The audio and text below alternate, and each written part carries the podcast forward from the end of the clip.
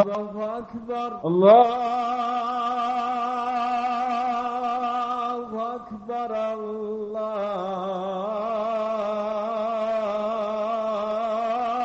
الله أكبر أشهد أن لا إله إلا الله. أشهد أن لا إله إلا الله.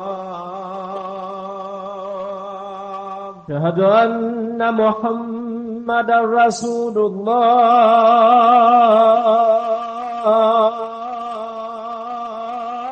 أشهد أن محمد رسول الله.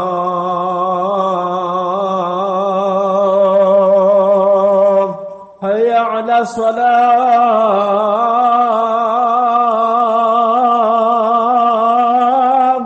هيا على الصلاة.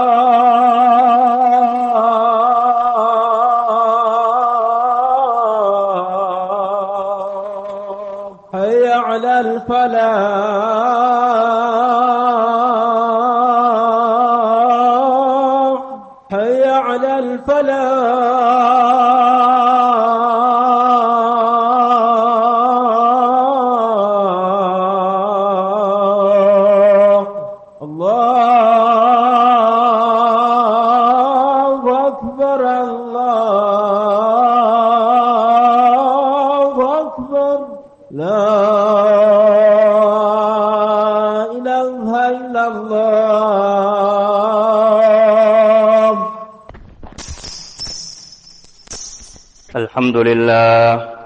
الحمد لله نحمده ونستعينه ونستغفره ونؤمن به ونتوكل عليه.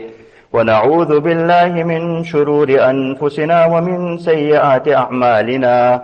من يهده الله فلا مضل له ومن يضلله فلا هادي له. ونشهد أن لا إله إلا الله وحده لا شريك له. ونشهد أن سيدنا وحبيبنا وشفيعنا ومولانا محمدا عبده ورسوله.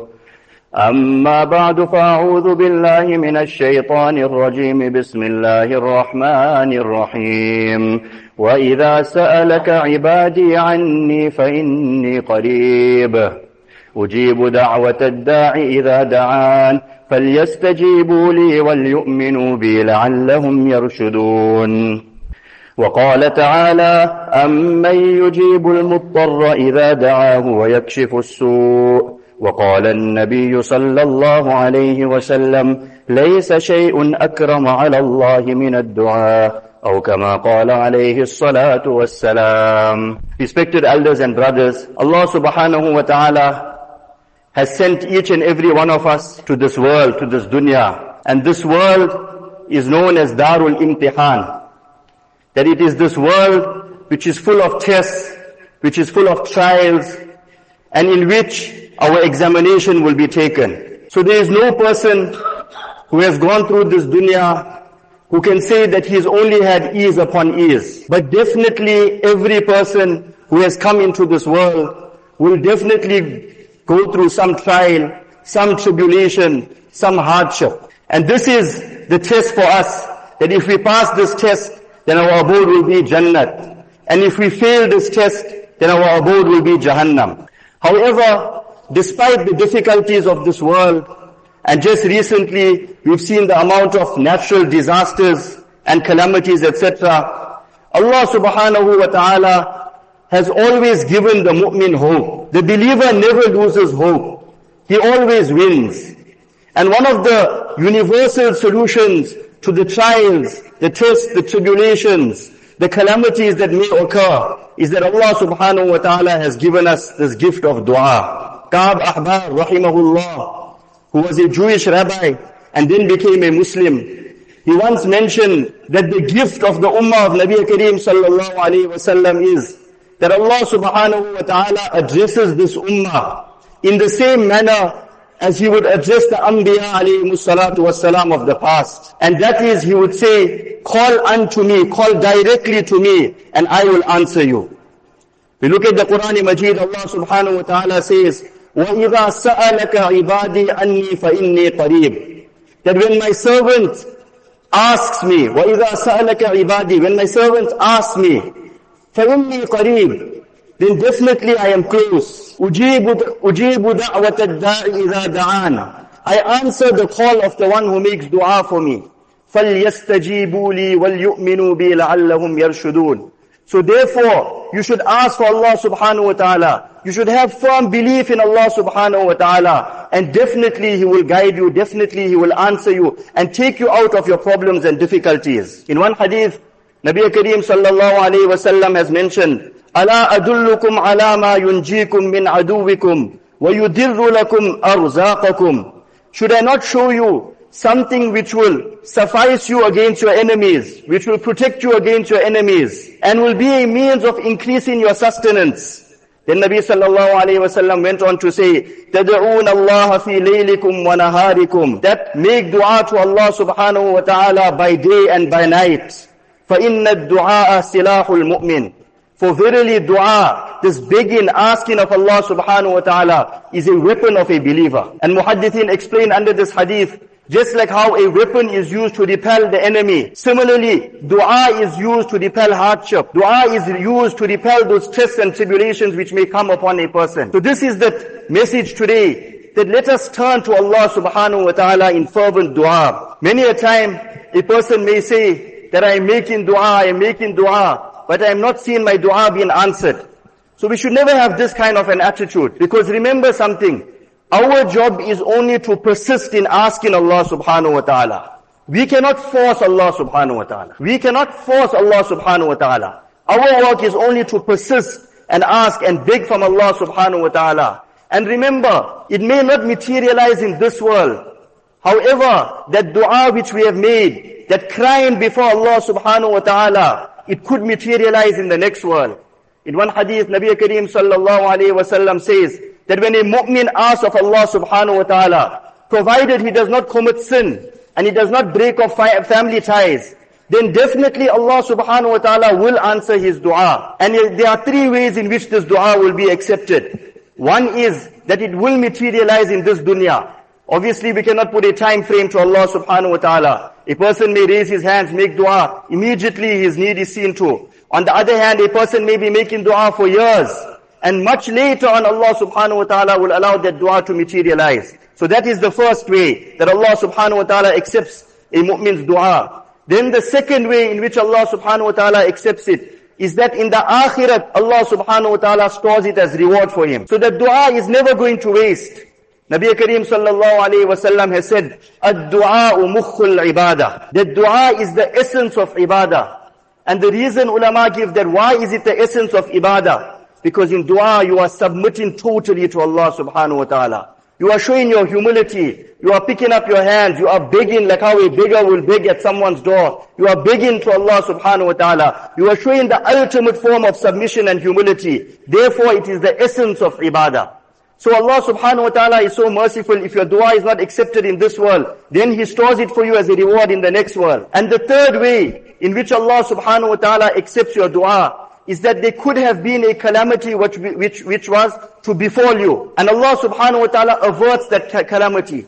He diverts that calamity away from you. So in every situation it's a win-win. So let us pick our hands up and make fervent dua to Allah subhanahu wa ta'ala.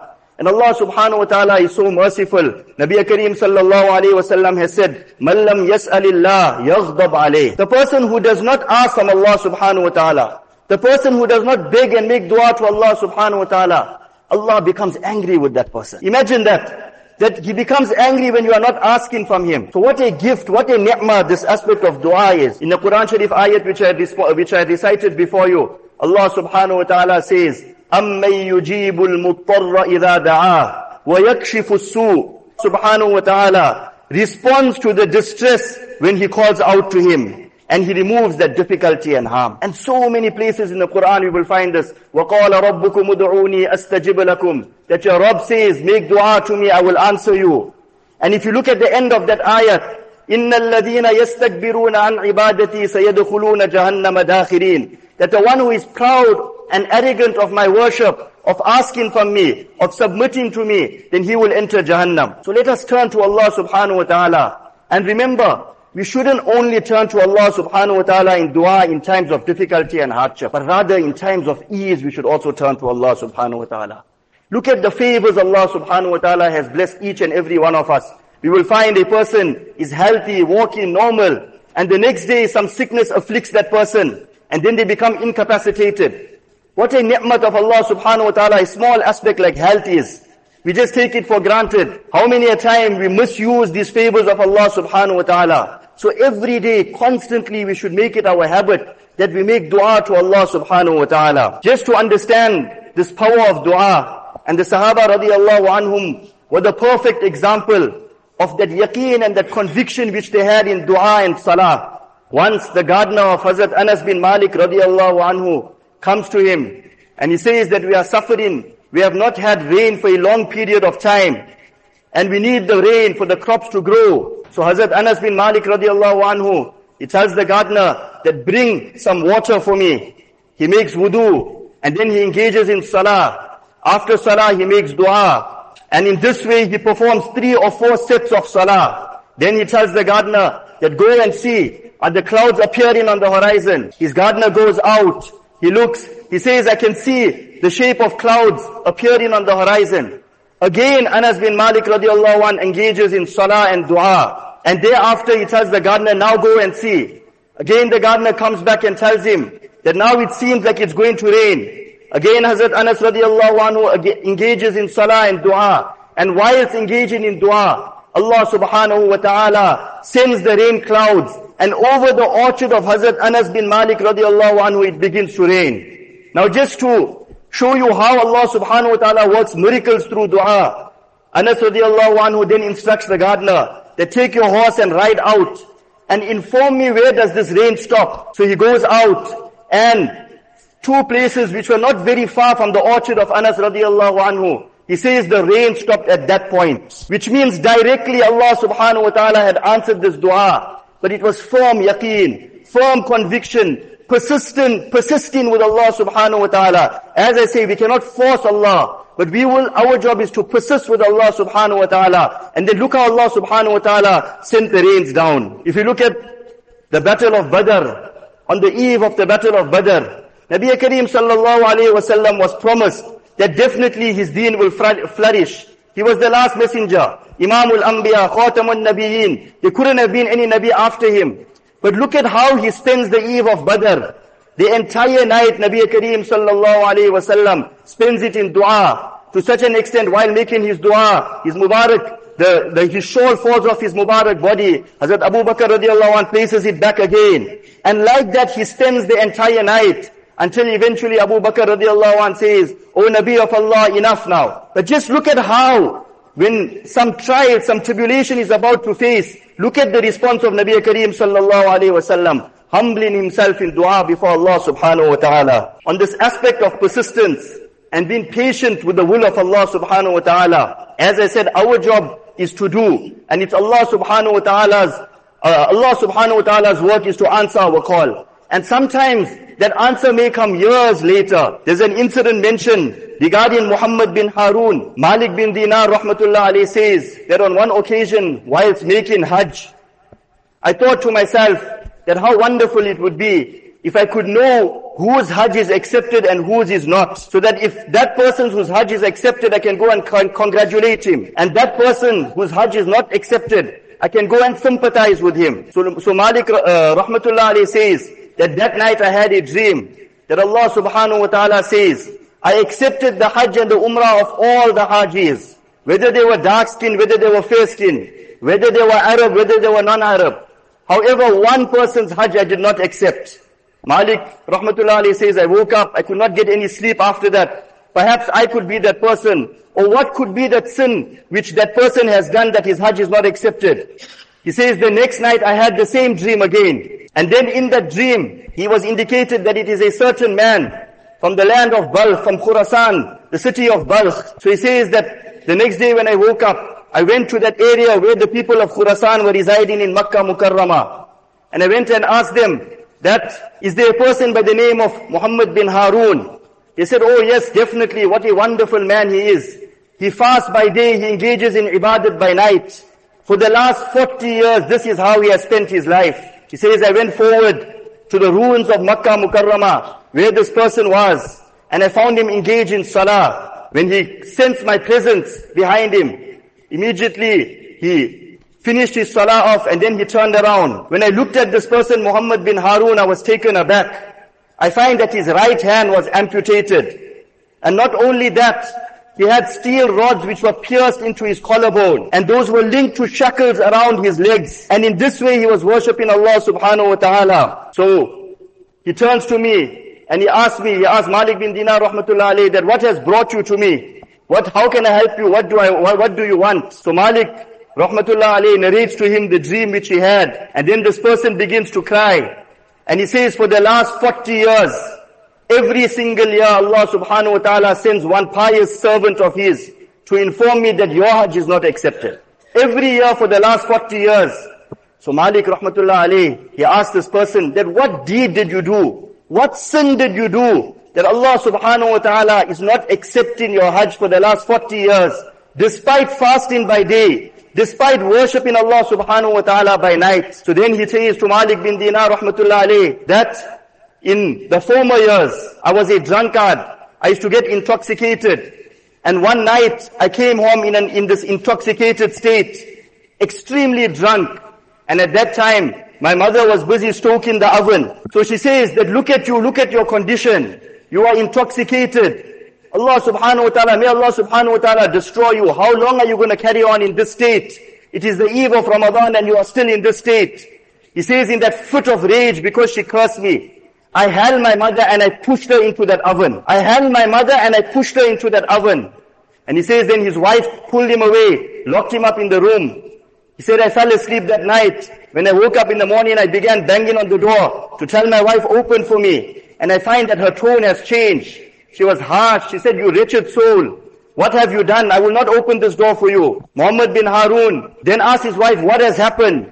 He says in that intoxicated state, you did not realize it, but you pushed your mother into that hot burning oven and she had burned to death. And this was the sin why Allah subhanahu wa ta'ala has not accepted any of your, any of my ibadah. So he says, immediately after that, I broke that door open. I had an axe which was next to the oven. I amputated my right hand on the spot. Then I took those links and I pierced my collarbone. I shackled my legs. Whatever wealth I had, 8,000 dinars, I gave it out in sadaqah. Together with that 59 slaves I freed. All my wealth I gave it as waqf. And then I dedicated myself to the worship of Allah subhanahu wa ta'ala in the hope that Allah subhanahu wa ta'ala will forgive me. But for the last 40 years, because of this wretched sin which I did, every year this is the response I get. Your Hajj is not accepted. Your Hajj is not accepted. Malik bin Dinar says, you are certainly a wretched man. He leaves him.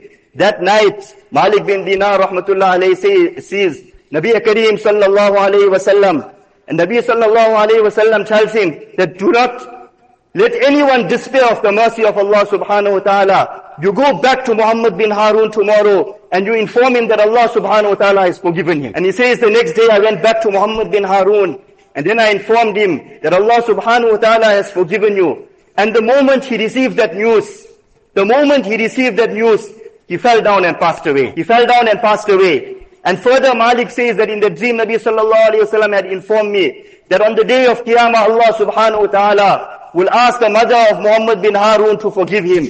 And in this way he will enter Jannah. So this is that lesson, brothers, that we continue ask Allah subhanahu wa ta'ala. We continue begging from Allah subhanahu wa ta'ala, no matter what the sin is. Allah subhanahu wa ta'ala says, قل يا عبادي الذين أسرفوا على أنفسهم لا تقنطوا من رحمة الله That all my servants, say to my servants who have oppressed themselves, they have wronged themselves, لا تقنطوا من رحمة الله Do not despair of the mercy of Allah subhanahu wa ta'ala. Inna Allah yaghfiru dhunuba jami'a. Allah subhanahu wa ta'ala forgives all types of sins. Obviously besides the sin of shirk, of ascribing partners to Allah subhanahu wa ta'ala, all types of sins will be forgiven. So this is the message brothers, that we turn to Allah subhanahu wa ta'ala and definitely He will answer our dua. It may not be immediately, but it could be after some time, or it could be that reward will be stored up in the akhirat or it could be that some calamity is diverted from us. Now with regards to the aspect of dua, we understand the importance of dua. But what are some of the causes which will lead to a person's dua not being accepted. So the first is sin, excessive sinning, where a person sins and he's persistent on that sin and he does not turn to Allah subhanahu wa ta'ala in tawbah. So this is one of the reasons for the non-acceptance of dua.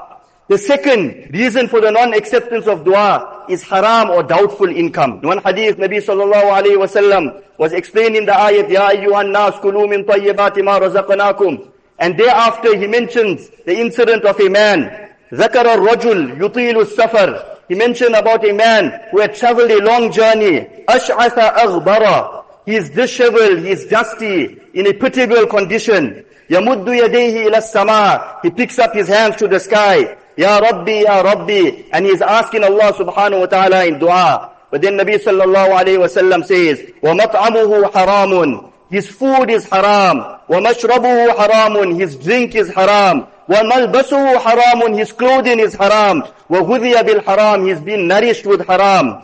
فَأَنَّا يُسْتَجَابُ لَهُ How will his dua be accepted? How will his dua be accepted? So the importance of halal, tayyib wealth, the importance of what we put in our, our system must only be pure, halal, no doubt, no form of haram in it. This is a cause of non-acceptance of dua. So the importance of getting our financial aspect in right. So, so that way Allah subhanahu wa ta'ala will accept our du'as. And the third reason Allah subhanahu wa ta'ala will not accept our du'as is if we break off family ties. If we break off family ties, nowadays we find for trivial issues, families are broken. You didn't invite me for that function, so I'm upset with you. Trivial, trivial issues. Just imagine Hazrat Abdul Rahman bin Auf radiallahu anhu. Abdul Rahman bin Auf radiallahu anhu had got married while Nabi Kareem sallallahu alayhi wasallam was in Medina Munawwara. And Nabi sallallahu alayhi wasallam did not even know that he got married. He did not even know that he got married. So this is, this clean-heartedness we should have. Overlook people's faults and especially be very careful with regards to family ties. And lastly, just to conclude, that Allah subhanahu wa ta'ala has made certain times and certain places moments for acceptance of dua. Places we all know, the lands of Arafat. That is a place and time where Allah subhanahu wa ta'ala accepts dua. The wukuf of Arafat after Zuhr till Asr, as well as the place of Arafat. Then we find at the Multazam in the Kaaba, Allah subhanahu wa ta'ala accepts dua at the Roza Mubarak in front of the presence of Nabi Kareem sallallahu alayhi wasallam. These are all places of acceptance of dua. And then we look at the times in which Allah subhanahu wa ta'ala accepts dua. One is at the time of the tahajjud. The time of the tahajjud when Allah subhanahu wa ta'ala descends to the first heaven. And then He is asking His servants, who is there to ask of me, I will fulfill his need. So this is it. That the time of the tahajjud. Then after every fard salah, after every fard salah, we take our time to make dua. We will find that the imam will make a short dua. But what is the meaning of that dua? Why is that dua being made by the imam? So that we get into the habit of making dua. We get into the habit of making dua after salah. So the importance of making dua after every fard salah, this is a, a time of acceptance of dua. Then we find the Eid nights, the two nights preceding the Eid day. These are very Mubarak times in which dua is accepted. The 15th night of Sha'ban, Laylatul Qadr, then the night of Jumu'ah. Every Thursday Allah subhanahu wa ta'ala gives us this opportunity that we turn to Him in dua. It's an accepted type of dua. And on the day of Jumu'ah, there is one special time on this day. There are different riwayats. Some ulama say it's between the two khutbahs. Some say from the time the, uh, the, the Imam ascends the mimbar till the time of Salah. Some say it is just before the Maghrib Salah, between the time of Asr and Maghrib. So the importance of engaging in dua in these times because there is a higher chance of acceptance. And lastly, remember beloved brothers, dua is such a thing, we do not, we do not have to always pick up our hands and make dua. At times we are walking or we are driving, doing our mundane activities and something comes to our mind, make dua to Allah subhanahu wa ta'ala. Ya Allah, I beg you to forgive me. Ya Allah, I've done some sin. Dua is an open connection with Allah subhanahu wa ta'ala. At any time, any place, any condition. Quran Majid, Salah you cannot do while you're in the state of Janabat. But dua is something anytime, any place you can do it. So let us turn to Allah subhanahu wa ta'ala in dua. And remember this is a weapon of a believer. We should never underestimate it. وآخر دعوانا للحمد لله رب العالمين